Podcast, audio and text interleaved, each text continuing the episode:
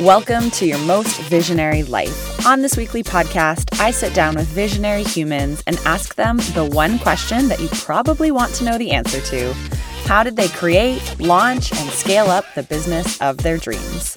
My name is Kelsey Reidl, and I am the founder of Visionary Life and the Visionary Method. The intention behind all of our content is simple, and that is to plug you into the people, inspiration, and information that will help you create your own most visionary life.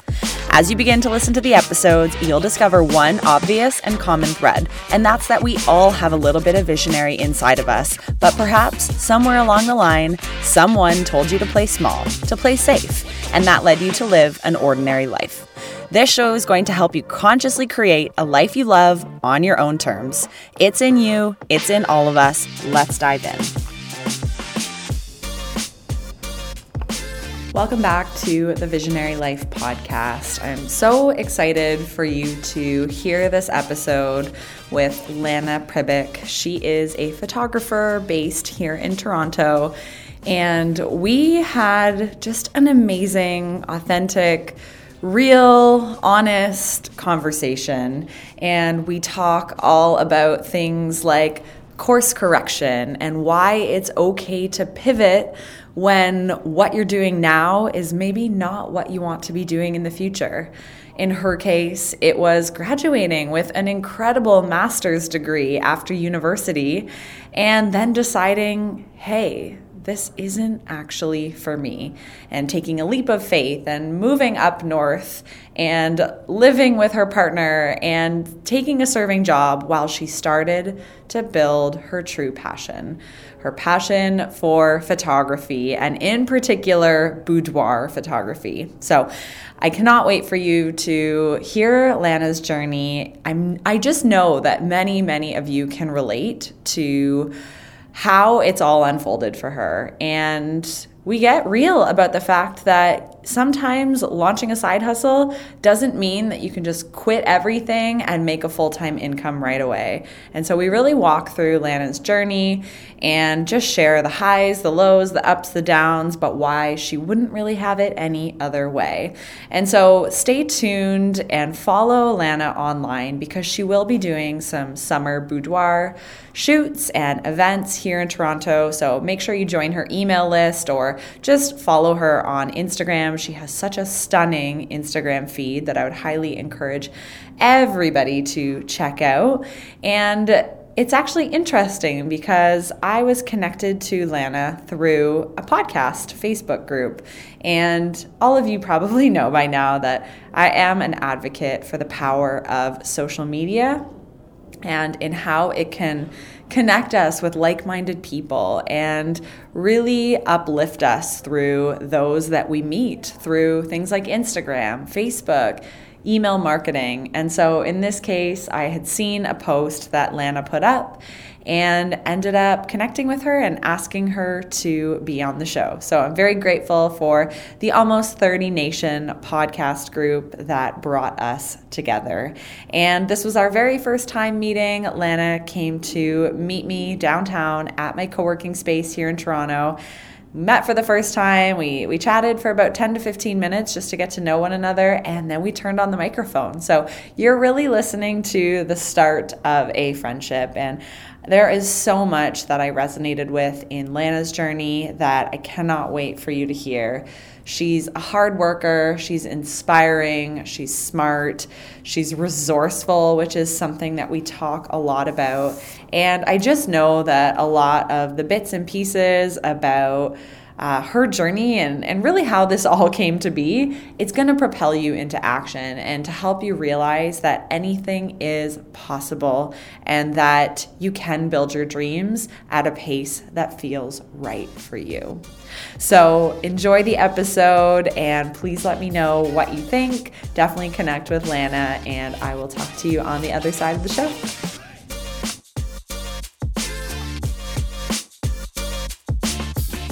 So I'm here with Lana Pribic. Thank you for coming to uh, meet me at my co-working space, and I cannot wait to shine a spotlight on you today and share your journey with the Visionary Life community. So thank you for being here. Thank you. I'm like so excited to be here. Is this your first podcast that you've It ever been on? Oh, well, I'm excited Yeah. that I get to open this world to Yeah. you and share your story with everyone. So, why don't we start with some rapid fire questions? You can just say the very first thing that comes to mind and we'll just get you warmed up. So, what is one thing that you're excited about right now? So, business wise, I want to open up a new branch of my business, which is like personal brand photography. I love that. Yeah. So maybe you could be one of my first uh, little Yes. clients that I work with um, to test it out. So that's like one thing I'm excited for for the photography business. Uh, but another thing not related to photography that might be a little left field, but I'm super excited about is psychedelics and their um, introduction into like healing and therapy modalities. That's like something I do a lot of research on in my free time, and I'm just like, it's so exciting to me. Did that- you read Michael Pollan's book? Is that what kind of brought this to the forefront? I or- haven't, but I know that he like really cracked that open for a lot of people. Yeah, I think that kind of brought it more It's mainstream. Way more mainstream now, but yeah, my partner and I are just like obsessed with researching and talking about this stuff. 'cause It's like so so it's so powerful. Yeah. It's After reading, my husband and I both read Michael Pollan's book, How to Change Your Mind, for anyone Yeah. listening who hasn't read it yet. And I looked at him and immediately said, like, I really would love to experiment with some of It's these. amazing, And it's not yeah. something I necessarily know how to navigate because I don't really have people in my close circle who have done Yeah. it or who could share their experiences. But Yeah. you're right. Like, I find it so fascinating and I'm excited to hear more people talk Yeah. openly about it. It's just like so many. I'm like really into therapy and psychology, spirituality, all of that, and it's so nice that this method that's like not as widely accepted is um, becoming more acceptable to use to heal like depression and anxiety and like PTSD. So yeah, that's really exciting. I know it's a bit random, but No, it's not random at all. I think just to keep really it cool. real. Yeah. Well, and it's funny because I do, I listen to a ton of podcasts um, that are more business focused and lifestyle entrepreneurs, and a lot of them, they do get some of their most visionary ideas when they're using Mm-hmm. psychedelics. And I've heard countless stories about how it has brought about clarity for entrepreneurs, how it has helped them surpass their limiting beliefs to get to that next level. It's helped them to dream up their next program or Yep. product. And hearing that, I'm like, Yeah. this is this is obviously something that we've given a bad reputation to for not a lot of good reasons. So Yeah. Breaks down the ego. It's great. absolutely. So on to the next rapid fire. That was not rapid Yeah, fire, that but not. that's what I kind of like about these questions. Um, is there a person, a podcast, or a book that's impacted your life? Yes, definitely. So, first book that comes to mind is probably A New Earth by Eckhart Tolle. That one just like, I just finished rereading it again. That one. And then there's another psychology book called The Road Less Traveled by Scott Peck. it's like a classic psychology book that really cracks open a lot of the like um, inner child stuff. So, those two for sure. Awesome. And I will link those in the show notes for anyone listening. Is there one thing you do every single day that's non negotiable? Yes, um, my vitamins and supplements in the morning, and then reishi tea at night really helps me sleep. Yeah. And uh, do you notice a difference when you don't take your vitamins and supplements? Yes. Yeah. Yes. And like, it'll be like three in the afternoon, and I'll be like, why am I so tired? Oh, Didn't take them. Yeah. Absolutely. What is one business skill that you're currently working on improving? Um, marketing probably right now. Marketing, search engine optimization, all that stuff. Mm, that is such a beast to be able Yeah. to navigate. so I totally um, resonate with that because it's one thing Yeah. that I've been reading a lot more about too. And Yeah. It's very overwhelming, but everything is figure outable. So I always remind myself, Yes. like, I can do this. It just needs time. Yeah, you seem to be doing well with that. I try to do everything, but I don't know that I'm doing everything really well. So, all right. So, Lana, I would love to zoom the lens back a little bit and just learn more about you and what you were up to in the years before launching your photography business. So, maybe you can tell us a little bit about where you grew up and then what you went to school for and uh, your first job or career path out of school. Cool. Um, so I was actually born in Bosnia, um, and then my family came here around the age of four. So um, pretty pretty rough, probably upbringing um, for reasons you can imagine. So uh, during school, like to fast forward to high school, I was probably pretty pretty artsy. Mm-hmm. I was always really into like drama and theater. I thought I was going to go to school for theater. Like I originally went to university for that. Oh wow. And then I kind of quickly realized that it wasn't for me. Um, but I was doing photography already at the time. Um, probably picked up my first camera at 16, 17. Just like a little point and shoot style? It or? was a film camera. It was like my parents' film camera that oh. they used. And I went on a trip with them back home to Bosnia. And I was like, I'm to be so bored chilling with my parents. Uh-huh. I'm to. I'm gonna take some photos. So yeah, I had like I don't know, four or five rolls of film and I just played around with it. And like looking back on those photos, I'm like, these are amazing. Oh, wow. like it's crazy. I just like understood composition and lighting like at such a young age without. Like I, I just it clicked for me. I don't know. So it's kind of an innate gift that potentially so. you have, but obviously you're a very creative person of theater arts and yeah, photography. I really was resonate. not good at theater though. It was yeah, that was a sharp left turn out of there. and then I actually pivoted into business in um, my undergrad. So I went to university and finished a bachelor's of commerce, specializing in economics and finance. I was a huge geek like getting 80s and 90s at like university level courses and just studying all day, every day. And I was still really, really into photography at this time. And I would just like look at like blogs of wedding photographers that I loved and wish that I could be doing that, but I just I couldn't do it yet. So I went on to do my master's in food, agriculture, and resource economics I wrote a thesis on communication about genetically modified foods. oh. very psychology based, but it is an economics degree. Um, so very theoretical. And then, yeah. So you graduated with your master's degree, and that is like a whole yeah. other topic on GMOs that I would love to learn more about off of the recording. What happened as soon as you got your master's then? Did you decide, okay, I'm going to pursue this type of path and stay in this industry? Or was photography really kind of calling at you because you knew that maybe you had a little bit of a fire in your heart for that? So, what happened in that year? Yeah, so definitely the second uh, thing that you mentioned there. Um, during grad school, like it was two and a half years for me, I was really miserable. Like it was it was hard, man. It was hard. I felt like I did not belong at all. Like everyone in my 15 person cohort was like so keen to be there and so excited to be learning about all this stuff and so excited about their projects and I just I was not on that wavelength. But I felt like I had to finish I felt like I had to finish it. It was like a personal challenge to me. Mm-hmm. And the day that I like defended my thesis was the best day of my life. Like I was so happy. You're like, I'm out. to be done, like to have a master's and just like to have overcome the resistance and the hurdles that I did over those two and a half years. But I was not ready. Like everyone else was getting jobs and like starting their careers in the industry, which would be like a policy analyst type of role for the government, I was like, no, I cannot.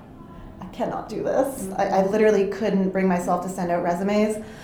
And so, what happened after that?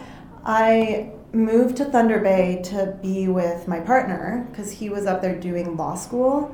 So this was like a couple months after I graduated. I was very like lost. I had no idea what I wanted to do. So I started serving just to make money. I was like, all right, let's just do this for a little bit, just to make some money while we figure things out. And then it was at a music festival actually here in in uh, Burk's Falls. It's like three hours north of here or so. Okay. I'm not sure if you're familiar. It's this beautiful property, and the festival is called Harvest. It's super small and intimate and wonderful, and a time of year that I always really reflect and um, make course corrections and kind of like set intentions for the next little while. So it's always a really special time for me.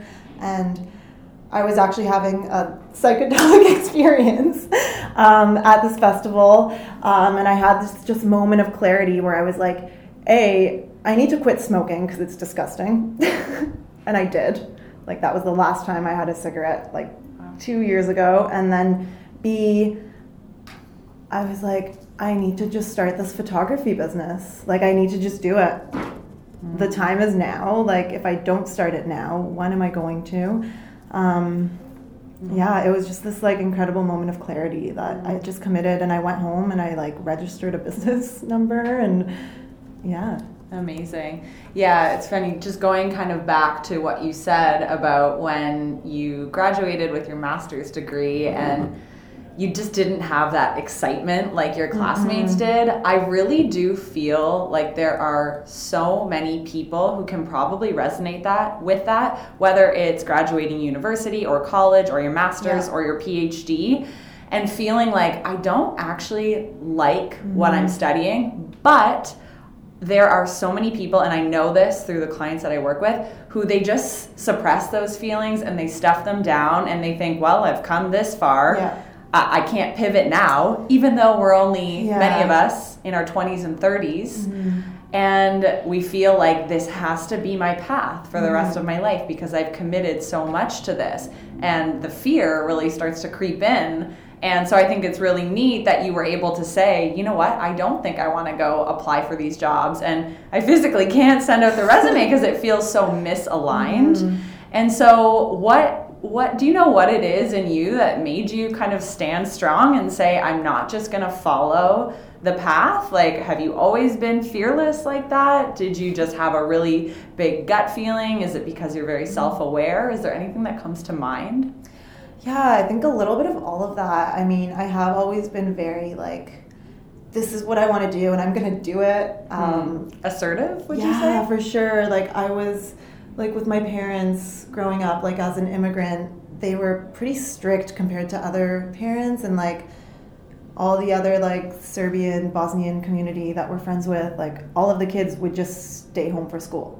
Like they just wouldn't go away. They wouldn't have that experience of like branching away from their family and like having new experiences and learning all these new things. And I was like, no, like I'm going away for school. And yeah, I've just always kind of been like mm-hmm. that. I I find it very difficult to do things that aren't aligned and that don't feel right for me. hmm Yeah, I think that's really cool. And I'm sure many people are kind of nodding along and potentially Yeah. still in that path that they're still thinking this isn't what I'm supposed to be Yeah. doing. But of course, it's never too late to make a change. So um, let's fast forward then. You said you had that psychedelic experience and then you realized, you know, I've got to start this business. So was the first thing you did to register that business number? Was that kind of like the first step that made you feel like, yeah, I'm going for it? Yeah, because it was like the difference between because I had been freelancing a little bit here and there through school, like working for restaurants, and like a few people would hire me here and there. But I was like, no, this is gonna be legit. Like it's gonna be a business. Like I'm gonna do accounting. Like I'm gonna have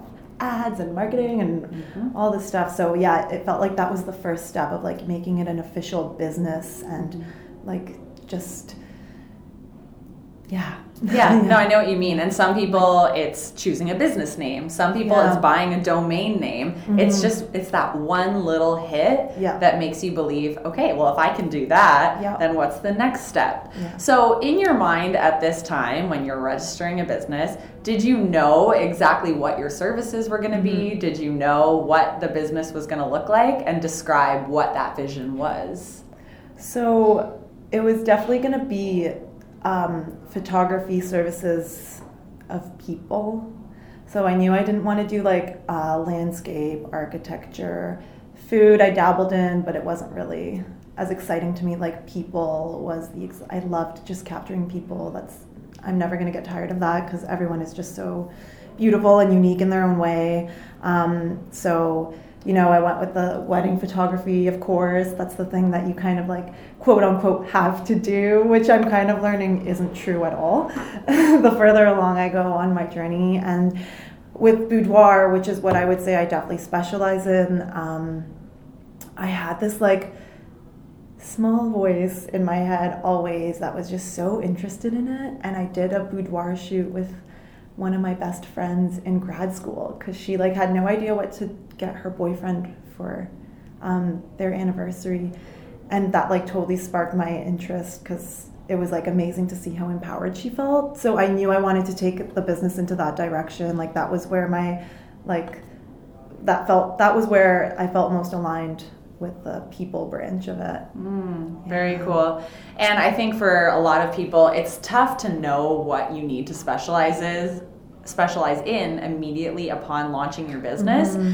But I think it's it's okay to experiment with some totally. different channels and then recognize like where you feel feel more called to kind of devote your mm-hmm. time and if you're reading and exploring blogs all on boudoir you kind of know well maybe that is mm-hmm. where i'm supposed to head and maybe i don't have to do the wedding photography thing totally and like your specialization changes as you change as a person and your business will change as you change as a person so like mm-hmm. you don't it doesn't have to be like so set in stone it it's really more like malleable than you would mm-hmm. think at first Absolutely. Yeah, it's interesting because I work with a lot of students and clients on writing their business plan. And one of the things that we do is identify their target audience, right? Mm-hmm. Everyone's heard that niche or target mm-hmm. audience or your dream client.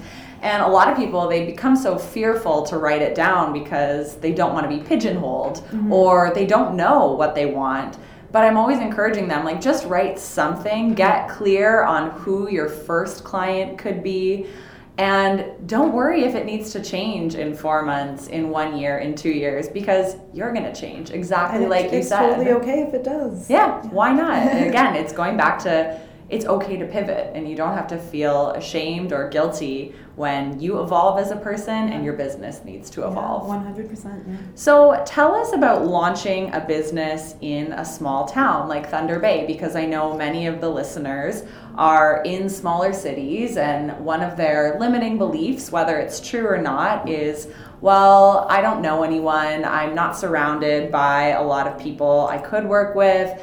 Um, I live in this extremely small city mm-hmm. where you know there's not an opportunity. So I would just love to hear from you. Being in Thunder Bay, which is a smaller city in Ontario, for people who aren't sure, um, what is it like to start a mm-hmm. business and find your first few clients living there? Yeah, that's a very good question because um, this is something I struggled with a lot when I was starting it, and I would talk to my boyfriend about it all the time and be like well, it's Thunder Bay, and like, will I get work? And like, no one knows me here, and blah, blah, blah.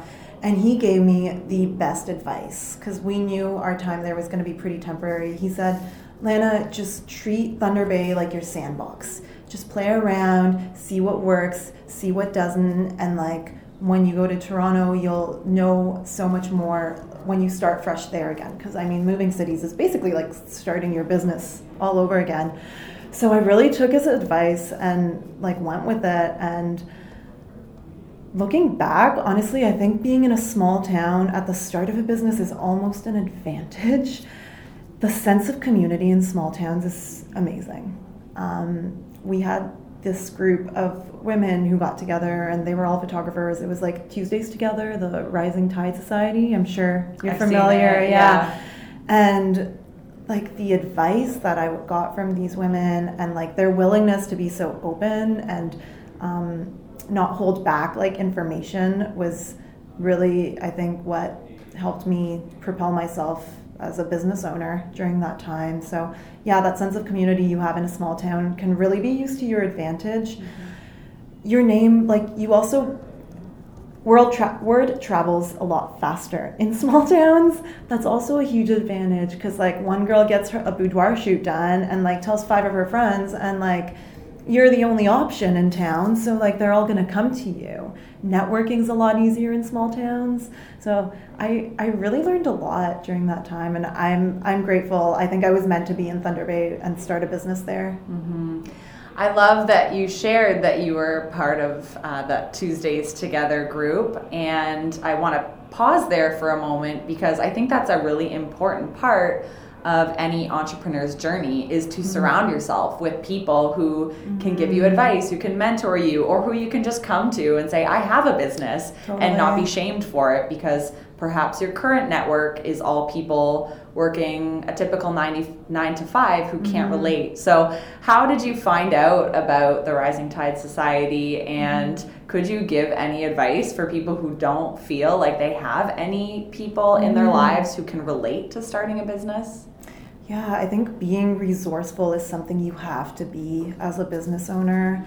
Um, and that's something I definitely have always been just resourceful, use your resources, do your research. Like, whatever you need is out there. Mm-hmm. Um, with the Rising Tide Society, this one um, woman who ended up being quite a mentor for me during the first year. Um, she found me on Instagram and she had just moved to Thunder Bay as well, and she was a photographer um, with like seven years of experience, but we were kind of in the same boat, starting a business in a new small city together. And I think it was her that introduced me to Rising Tide, um, or just the idea of like community over competition. And then we started going to the meetings in Thunder Bay together. Um, so yeah, like sometimes literally just messaging one person on Instagram and having coffee with them can open you up to an entire network of people that you didn't even know existed. Mm-hmm. Yeah, and you're right. It's being resourceful, right? Like we now have access to these sites like Eventbrite mm-hmm. or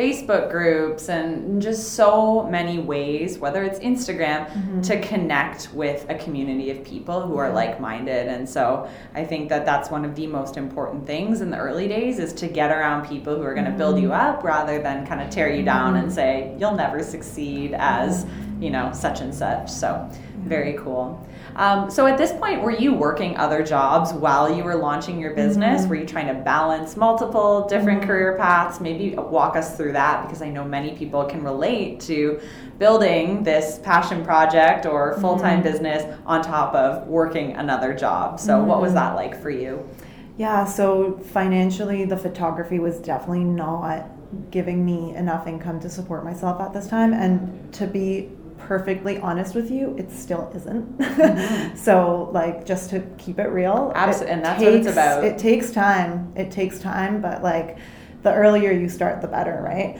So, yeah, I was serving um, at restaurants uh, in Thunder Bay while doing the photography thing. And it was really amazing because I would work nights. So I had this like little desk set up, like this little office space.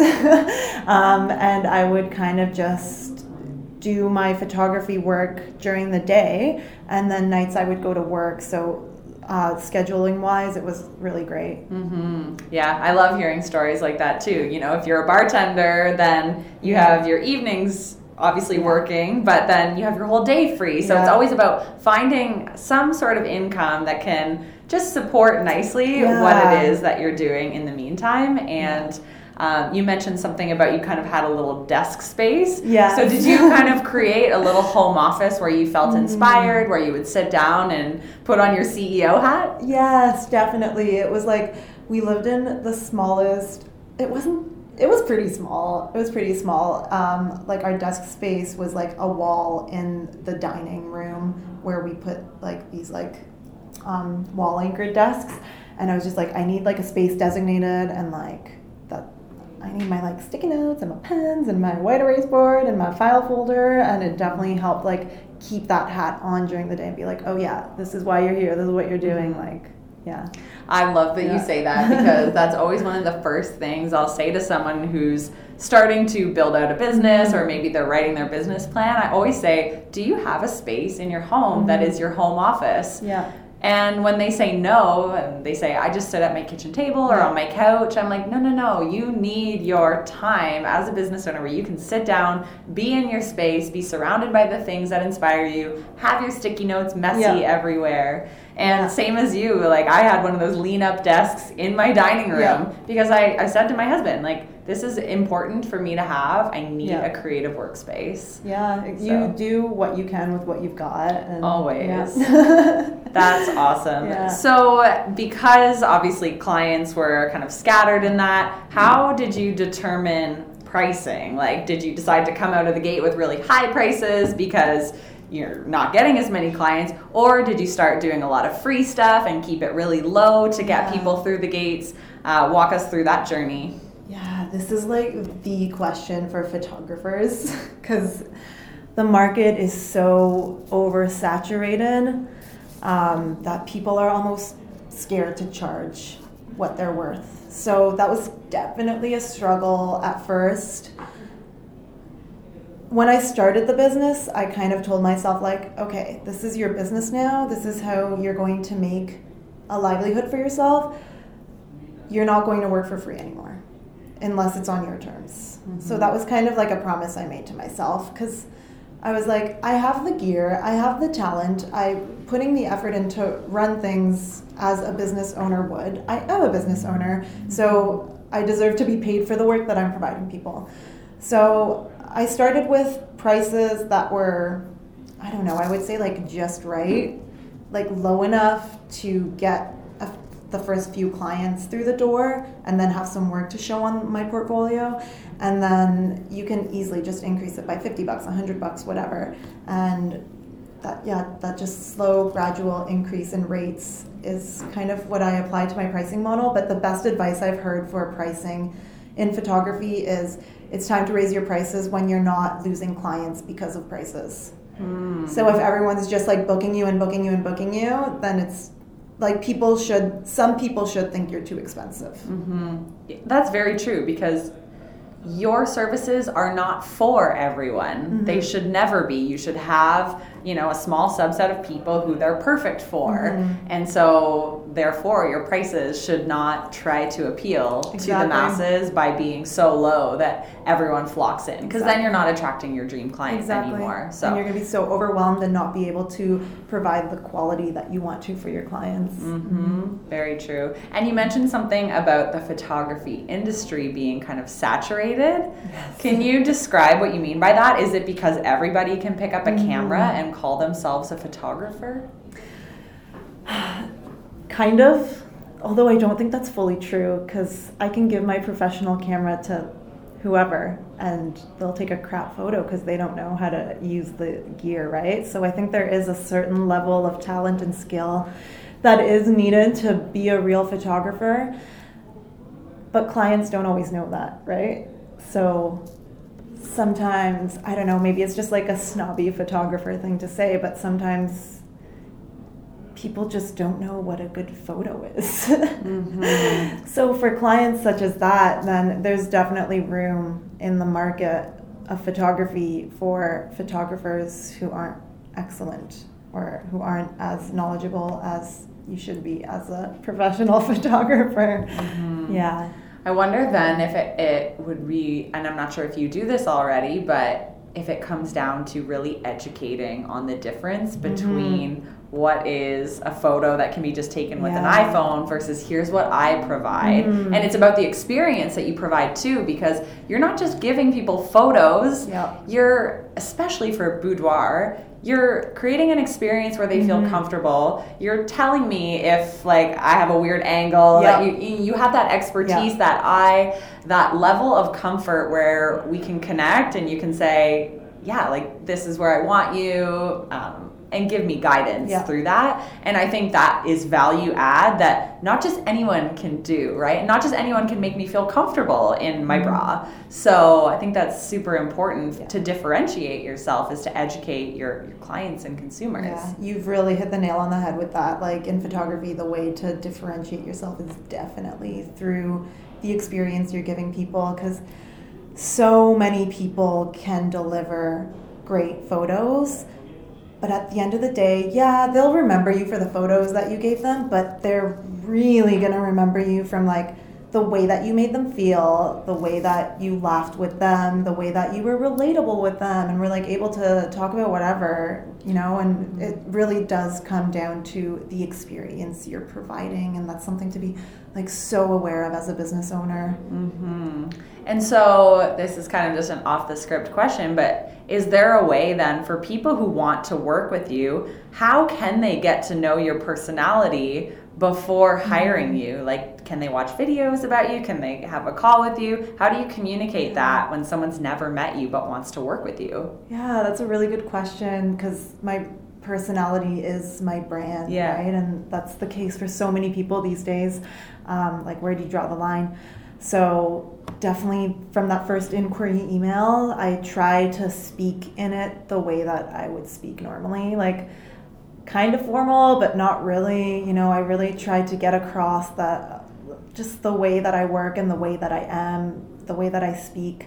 Um, I have a lot of information like on my website and on my Instagram. I always try to post um, on my Instagram because that's what everyone uses something personal, and that's like something that I'm trying to work on because a couple of years ago I actually took a step back from photography and Instagram because it was just like it was too much. I was like, people are just sharing everything. Like, pe- there's no privacy anymore. Like, why do we need to share all this stuff? I was just having like an identity crisis with social media Yeah. and photography. Um, and I really kind of got into the habit of not sharing as much of my personal life and now that I have my own business, I'm realizing that that is so important. People want to hire you for you, not just your photos, but for you. Like your branding is so important. So like whether it's like how I stay healthy or like my yoga practice or like what book I'm reading, um, anything that my clients can relate to me with, I try to share it every once in a while. Not everything, you know, but yeah, there has to be a line, and Definitely. especially with even just your own comfort level with how much do I want to be on my phone capturing things in Mm. Real time because Yeah. it could be all consuming. But Yeah. I think you said something so valuable. It's that people hire you because of you and your Mhm. personality, not because of the perfect website copy that you've written or because of the color palette that you've chosen for your website. And it's not always about being the best of your industry or the one with the most certifications behind your mm-hmm. name. People connect with people, not robots. So be Yeah. a person, be relatable, and unfortunately, and I, I have this same crisis of like, I would love to get off Instagram and be more present, but that's how people connect with me. And Yeah. so I see it as it is a, actually a vital piece of Yeah. my business strategy, even though it's invasive. It's a slippery slope, yeah.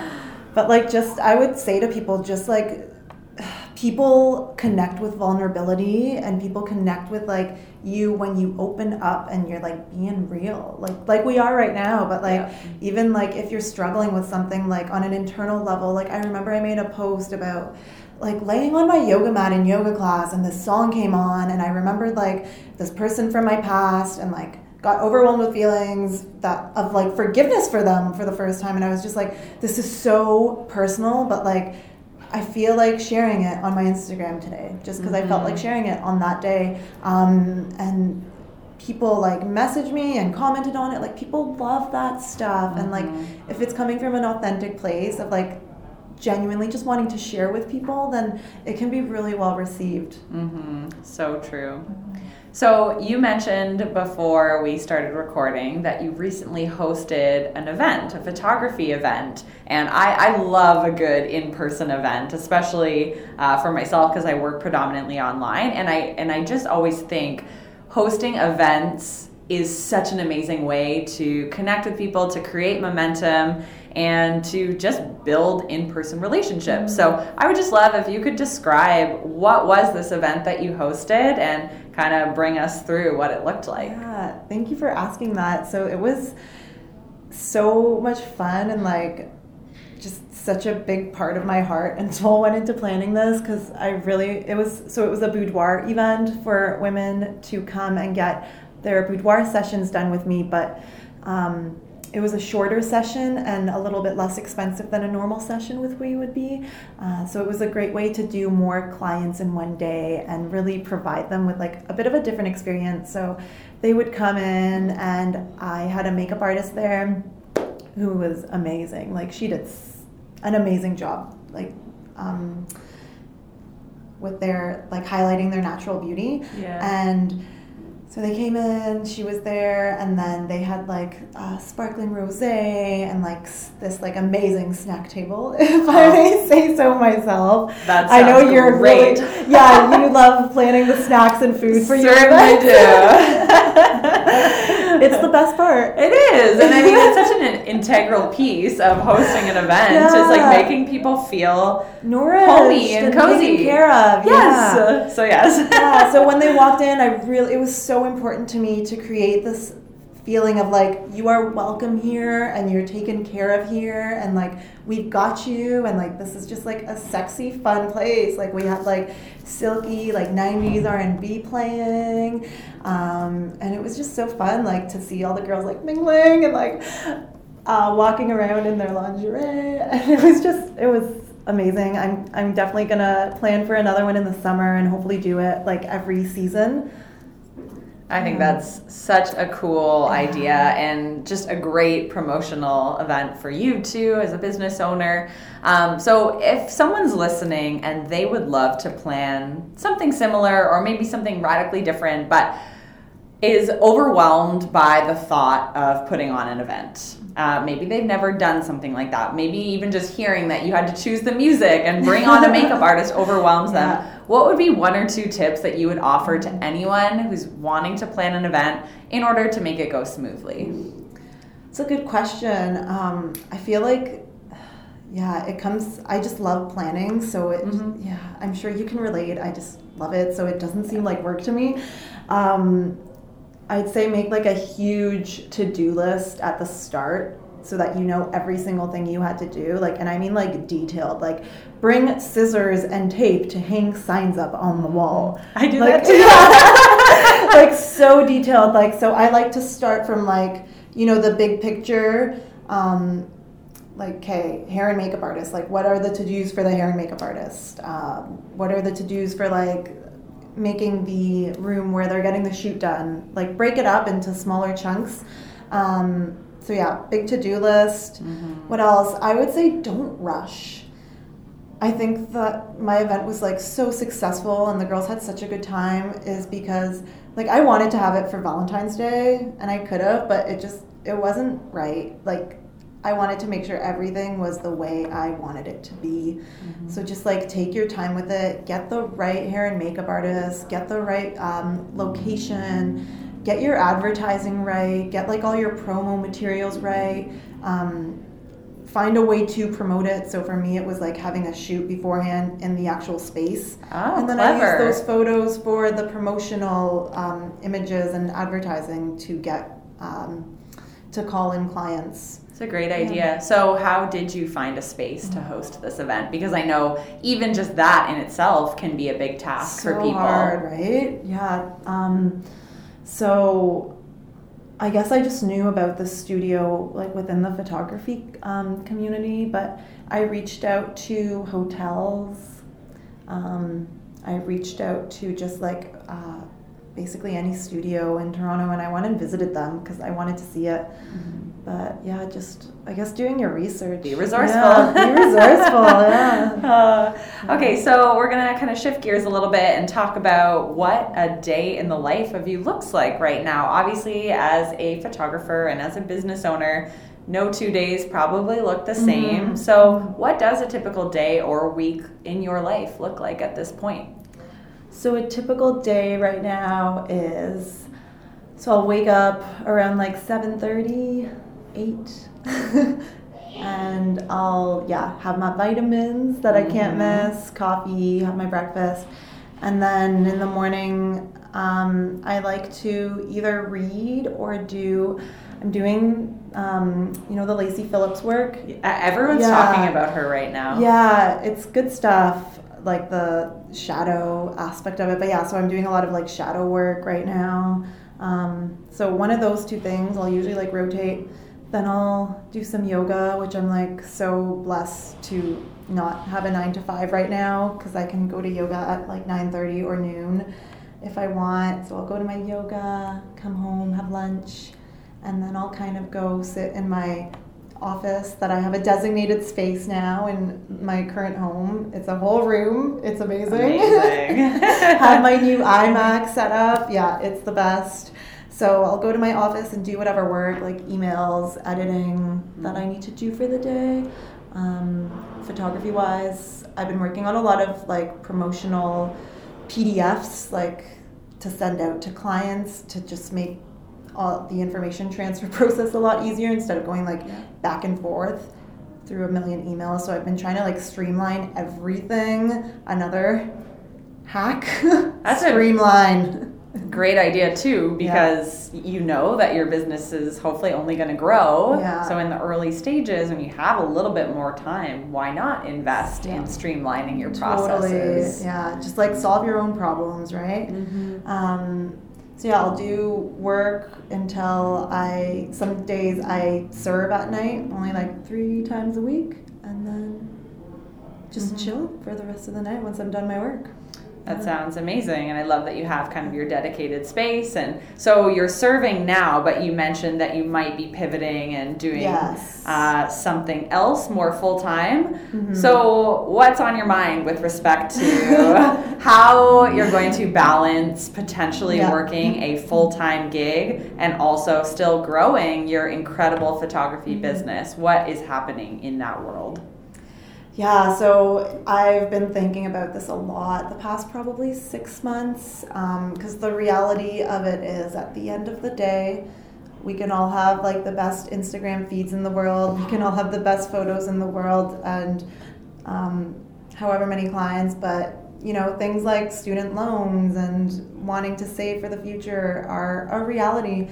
Um, so right now, that's a huge thing for me is just um, my financial goals. I'm definitely looking for a full time job right now, and I want to make the photography business my quote unquote side hustle. Mm-hmm. Um, but what I've done is knowing that this is my plan. I've done all the streamlining now. I've done all the back end stuff. I've made my website amazing. I have my PDFs to like really shorten the booking process.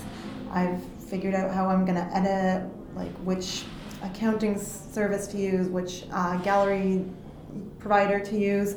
So everything's like set, you know, everything's good to go. So when the time comes that I do get a more full time job, it's going to be so much easier for me to manage it. So we were speaking before about um, Elizabeth Gilbert's book, Big Magic, and it just always comes back to me that you don't have to put so much pressure on your art to fully support you and nor should you put that much pressure on your art to fully support you because then the magic of it can disappear. And um, yeah like the the way that your business is run can change a million times throughout it you know? It might be um, part-time with a serving job at the start and then full-time and then part-time again with another full-time job and then eventually you're able to take all the clients that are your ideal clients and do full-time with it. So it's a matter of just like going with the flow right now and keeping in mind my mm-hmm. financial goals.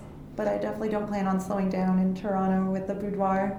No, that's the thing, Yeah. and if anything, it just it alleviates a little bit of pressure, which will hopefully free up your energy and allow you to have that confidence because of the full time job Mhm. to let your business flow as it's meant to, Exactly, right? It yeah. takes all that financial pressure off of I have to book six boudoir sh- sessions, I have to do this, this, and that, Mhm. and instead. You'll just watch people come Yes. to you as they're supposed to, and you you don't have that same stress of Yeah. feeling like I'm out of money. I need that next Yeah. client to land in my Like lap. I do not want to put myself or my business in that in that position because Mhm. it just feels I'm doing photography because it feels authentic and good to me and if I'm Mhm. in that position then it's it's not going to feel good and authentic to me anymore. Mhm. And I think it's an important message for people to hear that it it doesn't always look like quit your job cold turkey and then just launch your side hustle and it's going to replace your full-time income and people who paint a picture of that it, it definitely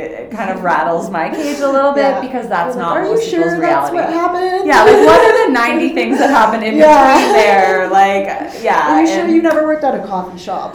Exactly, and I think these are the Yeah. really important conversations to be Mhm. having as uh, a lot of people just aspire to have some sort of Mhm. business that it's okay to do both Yeah. take financial pressure off yourself start small um, and, and let it flow and there's certainly two two ways to do it. You'll hear the business mentors who say, if you want to build this business, you got to go all in and you Mhm. need to stop doing everything that you're doing and put every ounce of energy into your business. But I've just always felt like that's not the way that I felt Mhm. comfortable with. And so even when I do hear thought camps like that, it doesn't resonate with me. Yeah. And I, I know that I have to do it at my own pace. Yeah, and I think it's just like everyone is so different and what motivates people is so different. So it's really just a matter of like listening to what feels right for you, doing what feels right to you, and like kind of surrendering to the situation of reality,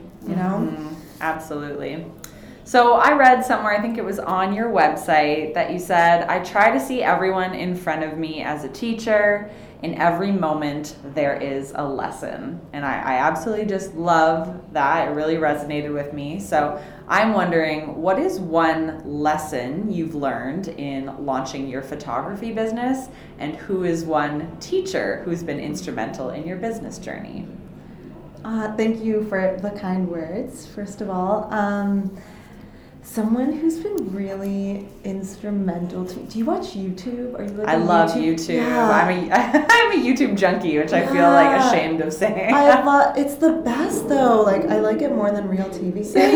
we don't even have cable anymore. yeah, it's amazing. So I've watched this girl Lavendaire. Do you know her channel? I do. Yeah, That's she's so amazing. funny. yeah. She's amazing. So she was definitely like one person that I've been watching for like three years or so that definitely like gave me the push to like just do it because she's like all about your dream life and like yeah the the long term goal setting um, prompts that she has is something that I've really incorporated into my life like setting goals quarterly and then going from there and delegating smaller tasks and actionable items to achieve those quarterly goals has been like such a lesson and she's been such a teacher for that I think that's awesome. I Yeah. love finding teachers on Instagram, Yeah. YouTube. So I think it's really cool that you mentioned yeah that. it's it's such a random one but yeah she's like one of the youtubers that just has been consistently awesome for me Mhm. And what about one lesson you've learned in launching your business? it's a good question let me think about that It's a deep one.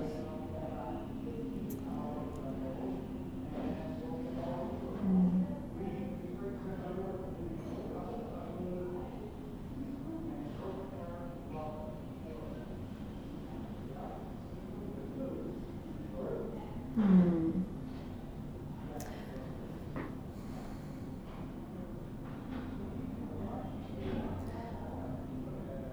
It's funny because I feel like now that I'm really thinking about it, it's like something that's been applicable to all other aspects of my life, but like staying in your worth. Mhm. Um, like kind of to circle back to the conversation about um, prices and being a business owner and just like knowing that being confident in the product and service that you're providing and like knowing the value of it um, and like knowing that for yourself even if people try to convince you otherwise is like super important and then you can totally apply that to like all other aspects of your life Mhm. Such a good one. yeah Okay, so now we're going to get into just some more businessy things, and it, it can be more rapid fire. So just uh, diving deep into um, some of the, the fun stuff that comes alongside owning a business. So, what is, in your words, one of the best things about owning your own business? uh, flexibility and being your own boss in terms of like branding and um, getting the clients you want. Mhm. Amazing. How do you stay accountable when you're working for yourself? So, do you follow a schedule? Do you have a task management system? How do you stay accountable? I'm, I'm like a highly organized person. I use a bullet journaling method. Um, that yeah, I have my like quarterly, monthly, weekly, daily tasks. I use Trello, um, white erase boards, I, iCal, all that stuff. So Mhm. yeah. Awesome. Um, have you run into any major roadblocks through this process that almost derailed you? yeah, definitely. Um, like moving back to Toronto from Thunder Bay and starting fresh here was very overwhelming, and it took me a couple months to be like, okay, let's do this. Yeah. Um, if you only had one hour per week to market your business, what do you think you would spend that time on? What marketing channels or efforts would you do? Instagram, probably like promoting posts on Instagram, sponsored posts. Do you do sponsored posts? Once in a while, yeah. Yeah. I mean, for myself too, I feel like Insta. If I write a trajectory of all the clients that have joined my business coaching program or worked with me privately, I think about 90% of them found Yeah. me or decided to work with me via Instagram. Amazing. It's crazy. And I understand the resistance to people putting time and energy into social media, but this day and age, I feel like if if you're okay with pouring a bit of energy into Mm-hmm. creating some sort of Instagram strategy or just showing up vulnerably in stories, Yeah. it's a miraculous way to connect with people who need to hear your message and who want Mm-hmm. To support your business. And it's yeah, it is a wonderful marketing is, method. It is, yeah, back to that vulnerability. Like I think you you do a really good job at that of like opening up and hmm Now, I know you mentioned you use things like Trello and iCal and that, but if you had to drill it down to one tool or object or ritual that you could not live without in running your business, what would be that one thing? the goal setting. Yeah. Describe really your process because I think that's something that um, a lot of people would be curious. How do you goal set? Where do you even begin? Yeah, so I use Lavendaire's amazing technique. So she does like at the start of the year, you kind of set a theme for your year. So like this year for me, it was like balance and simplicity, like kind of just getting back to basics and like just eliminating what isn't working and embracing what is and just you know keeping it simple.